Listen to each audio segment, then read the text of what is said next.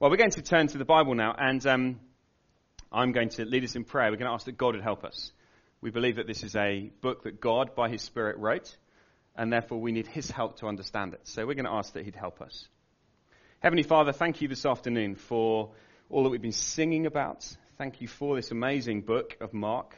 And we pray you'd help us this afternoon uh, to understand something new, to understand something of what this message um, is all about.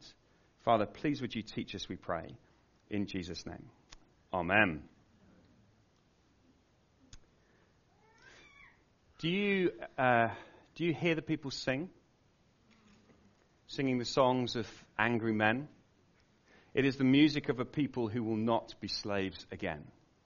When the beating of your heart echoes the beating of your drum, there's a life about to start when tomorrow comes. Look, even if you're not a fan of Les Mis, it's stirring stuff, isn't it? It's a song of revolution. It's a song that speaks of hope. It's a song that speaks of change. It's a song that speaks of tomorrow. And there's something in all of us that loves revolution. There's something in all of us that craves it.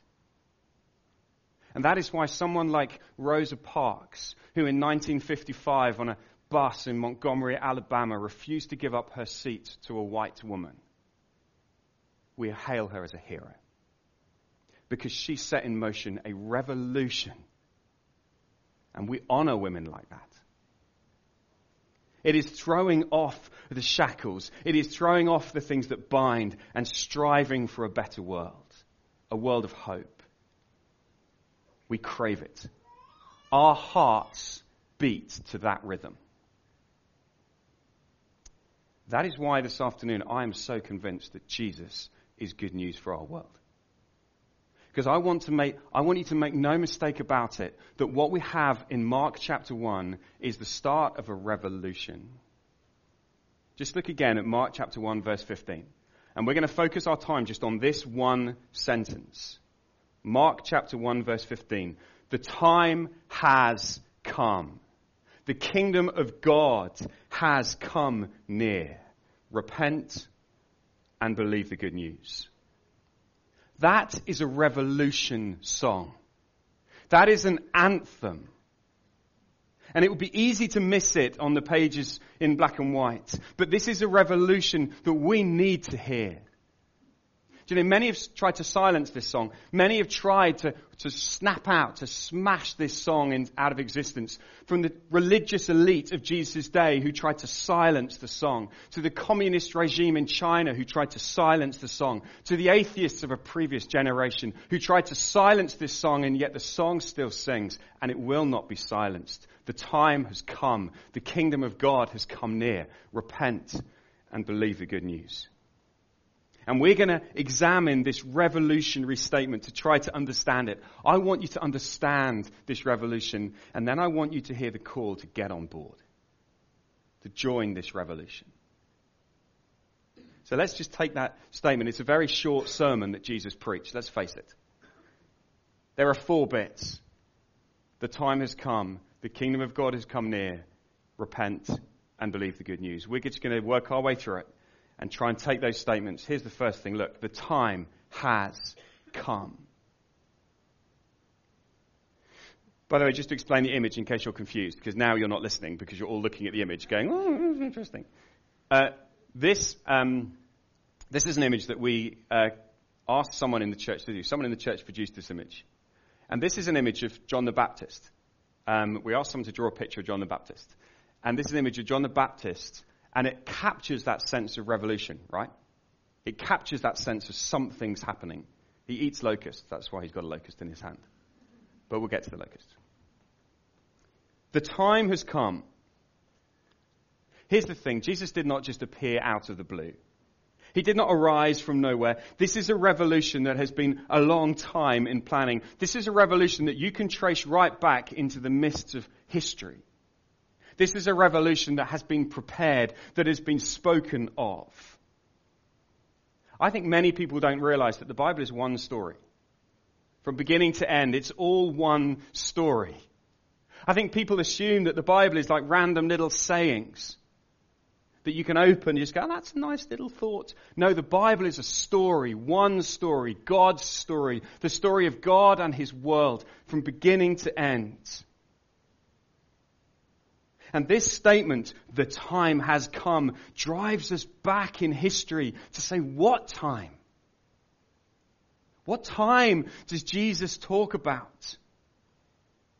And we need to wind back. And let me make a big claim. The story of the Bible is not very complicated. I want to try and tell you the, the whole story of the Bible, and it's not difficult. It's the story of two revolutions. First, we need to wind back. I need to show you the first revolution in the Bible. So this is where it starts. Come back with me in your minds to the very beginning, to the very beginning of the Bible where we're told that in the beginning there was God and God spoke and He created a world. He created a world of freedom and joy. The thing that marked the world that God made was life. There was a tree of life. There was a river of life. There was life everywhere. That's what marked this world, this kingdom, the kingdom of God. Where God was the loving king and the rightful ruler of all, a kingdom of peace and justice. But humanity had a better idea. This is the first revolution. We set up an alternative kingdom a world where we ruled rather than God. It seemed like such a good idea. It seemed like the way to be free. If we could just get rid of God, if we could throw off the shackles, if we could get rid of Him, then perhaps we could rule. Will you join in a crusade to set us free from God the King? If we ascend His throne, then we'll be gods of everything. So join in the fight. Take hold of your rights. Let's be free. That was the first revolution song. I will be king. We will be king. I will rule. This is the song that humanity sang. And it established a new kingdom, the kingdom of the world. God has been overthrown. We've done it. We've got ourselves free from Him. It seems so wise and so good. I mean, who wouldn't want to be God of their own life, except there's a problem. You know the problem? You can't overthrow God because He's God. He created all things. With a word, He created all things. He's all powerful. He knows all things. You can't overthrow Him. You just can't. He still rules. His kingdom still rules. He's still on the throne. And therefore, the kingdom of the world became not a kingdom of joy and freedom, it became a kingdom of death. That was God's punishment on the world. So now you have two kingdoms, right? You have the kingdom of God, the place of life and peace and justice and joy and freedom. And you have the kingdom of the world. And this explains the experience that so many of us have in this world. All of us have in this world. We still enjoy some good things. We still enjoy some freedom. We still smile. We still laugh.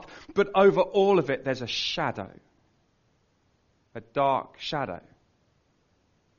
Because we know that death is looming. And it spoils this world. Now, of course, you can just shrug your shoulders and say, well, that's just the way things are. You could live your life, and this is what we're encouraged to do, right? This is what the atheist will tell you to do. It's just the way it is. Get over it. But come on. Surely you feel within yourself a frustration. Surely you find yourself raging against death itself, raging against the, the darkness. Surely you know what it is to feel that frustration. So here it is. What if you were made for another kingdom? What if the yearning that you feel, what if the frustration you feel is not just a kind of, I'll just accept it, but is actually a yearning for something else? What if your longing for is a kingdom that you were actually made for? Let me try and um, explain what I'm getting at here. And uh, I, re- I really hope this helps rather than hinders. Um, I'm going to use a Disney film called Moana. Um, now, Moana is a terrific film. Um, and I'm going to explain why it's a terrific film. Moana uh, lives on an island. How many people have seen this before I explain all this? Great. Wonderful. Well done. You're very wise. Uh, Moana lives on an island. And this is what she's constantly told by all the people on the island. Her dad's the chief, obviously. And uh, they're told you must not leave the island. The ocean is dangerous. You must stay on the island. And they're told you just have to accept it. But the problem is that Moana feels something different. She yearns for the ocean. See the line where the sky meets the sea? Calls me. And no one knows how far it goes. Do you hear the language? It's fascinating. This is what she sings. If I, I'd be satisfied if I play along, but the voice inside sings a different song. What is wrong with me, she says. Why am I not satisfied to stay on the island? Why do I yearn for the ocean? And then she discovers the truth that that's who she truly is. Her people are an ocean going people. That's their heritage. That's who they are. But there was a terrible accident at sea, and therefore they have constrained themselves on the island. And now they live un, under this restriction of the island where they're told you just have to accept it. You just have to accept it. And yet the ocean calls her. And I want to suggest that is your experience of living in this world. We live in a world where we're told you just have to accept it. It's just the way things are. What if it's not? What if there is a kingdom that you were made for? What if there is a kingdom of joy and life and freedom and beauty that you were made for and that the yearning you feel is because that's what you were made for? And we're constantly told, just accept it. Don't, don't listen, just accept that death is the end. No. I want to say let's rage against the, well, I don't want to say that. That's what Jesus means when he says, the time has come. You see, in this story of the two kingdoms, God is not finished. In one sense, God could have just wiped out the kingdom. The world said, well, forget you, let's leave it. But God is too bursting with love to stop there. So God plans, and this is so beautiful, God plans a counter revolution. And he begins to whisper the song to get people ready. And through the pages of the Bible, he whispers it. He sends messenger after messenger with one consistent message. Someone's coming. Someone's coming. To us a child is born. To us a son is given and the government will be on his shoulders and he will rule. And then I looked and there before me was one like a son of man. And he was given all glory, authority, and sovereign power, and a kingdom that will never end. Rejoice. Rejoice greatly. See, your king comes to you, gentle and riding on a donkey. But you, Bethlehem, though you are the least among all the people, out of you will come for me a ruler. Do you not hear it? Over and over again. The message is sung. There's a revolution coming. There's a king coming and he will bring the kingdom. And the final messenger that God sends is this man called John the Baptist. Look down your Bibles, look at verse 2. As it's written in Isaiah the prophet, I will send my messenger ahead of you who will prepare your way, a voice of one calling in the wilderness to prepare the way for the Lord, make straight paths for him. And John the Baptist is the last in the line of messengers. And as each of the messengers has sung the song, they sing it slightly louder and they sing it slightly clearer. And in verse 8, look what, uh, verse um, 7, look what John says. This was his message. What is the great message of John the Baptist? After me will come the one. After me comes the one who's more powerful than I. He's nearly here, John the Baptist says. It's been 400 years since God last spoke to Malachi. It's been 400 years of waiting. People are giving up. People are losing hope. And then suddenly in the desert, a voice pierces the Galilean air and says, after me, he's coming. He's so nearly here. Then you get verse 14. After John. See it? After John was put in prison, Jesus went into Galilee proclaiming the good news. The time has come. This couldn't be clearer what Jesus is saying. It's all me. Everything that God has been promising. Now is the time. This thing that you've been waiting for for thousands of years. Now is the counter revolution. This is it. God has not forgotten. God has not abandoned his people. This is it. We have to see that Jesus is not just another bloke who turns up with a bright idea. He has been promised for thousands of years. And suddenly he comes. But what's he come to do? Well, let's look at the second thing. The kingdom of God has come near. Here's the revolution.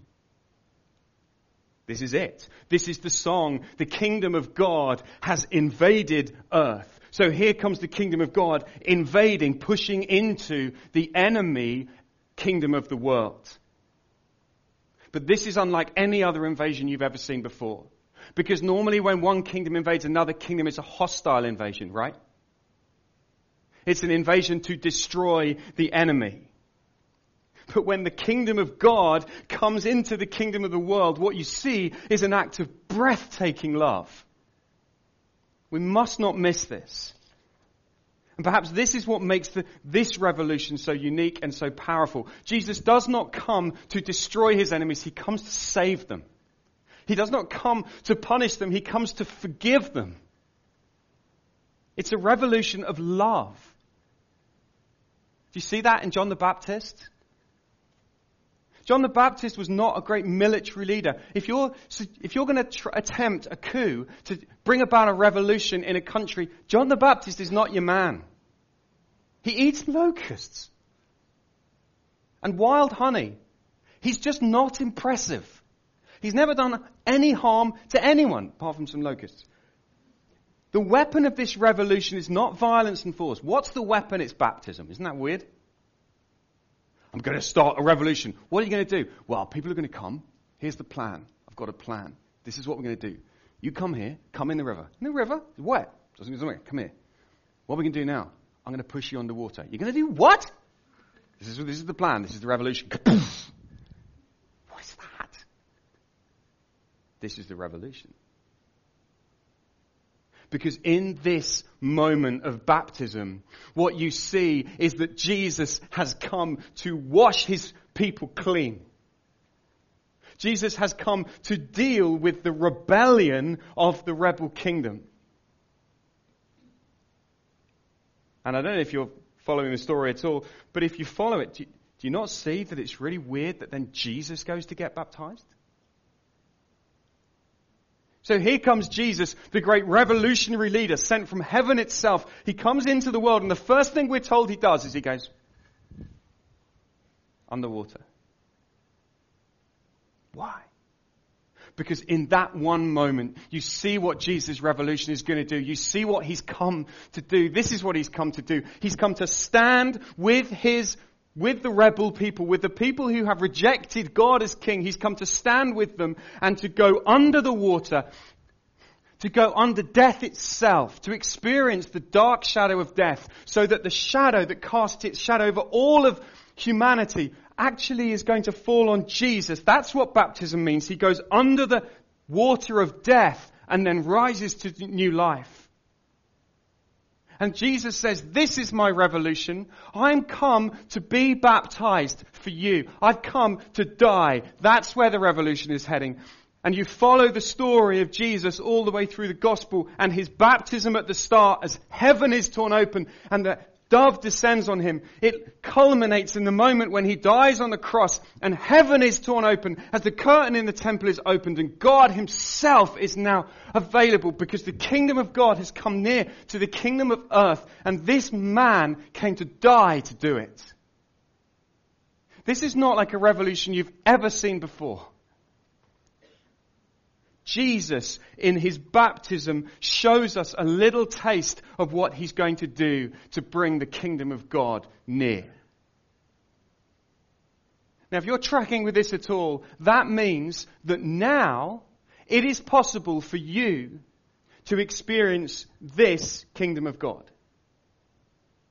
That is to live in the place that you were created to live. To live in the place of freedom, to live in the place of peace, to live in a place of forgiveness, of joy, a place of life. That's what he came to give you. That's the counter revolution.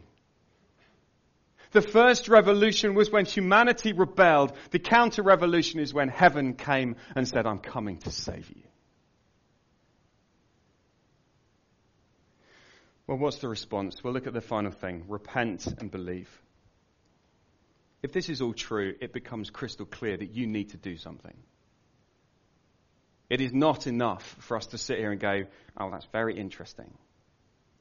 If this is true, something needs to change. And to repent means to say, you know, I, I, I got it wrong. I, I, those are such hard words to say, aren't they? To admit you got something wrong. To admit that perhaps the way I've been living my life is wrong. To admit that perhaps I was created for a God who loves me, who sent his very son to die to say, it's tough to admit that. This is what keeps many, many people out of the kingdom of God. They just will not admit they were wrong. I remember having a conversation with an old man he lived his whole life. And I explained to him the message, and I think he believed it was true. But he just said, I can't. I can't admit that I've lived, I can't turn my back on everything I've lived for. He was a Hindu.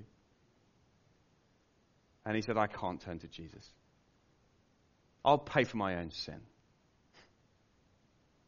And I want to say to you this afternoon don't let your pride stop you from enjoying the kingdom of God that Jesus died on a cross to win for you. Repent. Change your mind. Admit that you were wrong. Turn to Him and say, I'm sorry. I was wrong. I lived my life wrong. I'm sorry. But you don't just repent and then go, oh, I'm so rubbish. Look at it. You repent because you believe the good news. You believe, you take hold, you embrace, you entrust, you grab hold of it and say, This is good. There's a famous tightrope walker called Charles Blondin who used to set up a tightrope across um, Niagara Falls. Staggering. He used to walk backwards and forwards across Niagara. And one day he got a wheelbarrow. And he pushed the wheelbarrow across.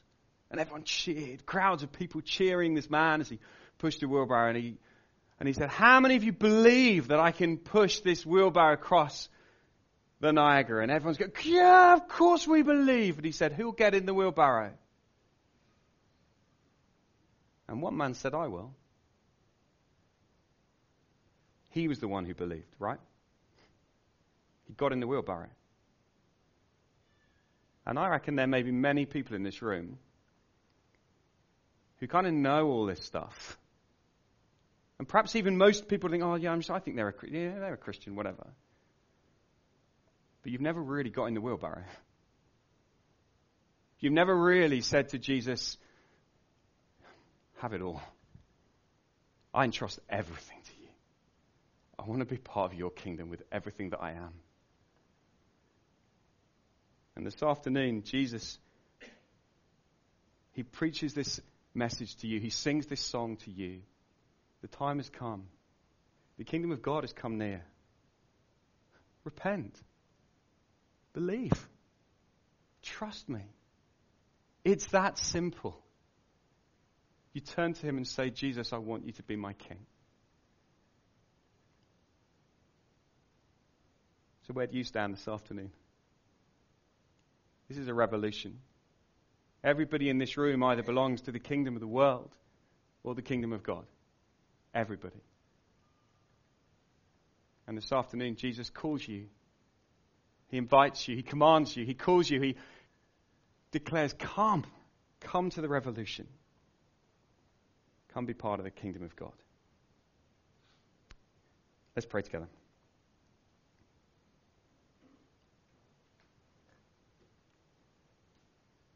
Heavenly Father, we thank you this afternoon that you have whispered and whispered this message for thousands of years. That you promised that one would come. And then he came.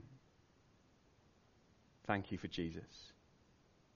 And thank you that Jesus, you have brought the kingdom of God near.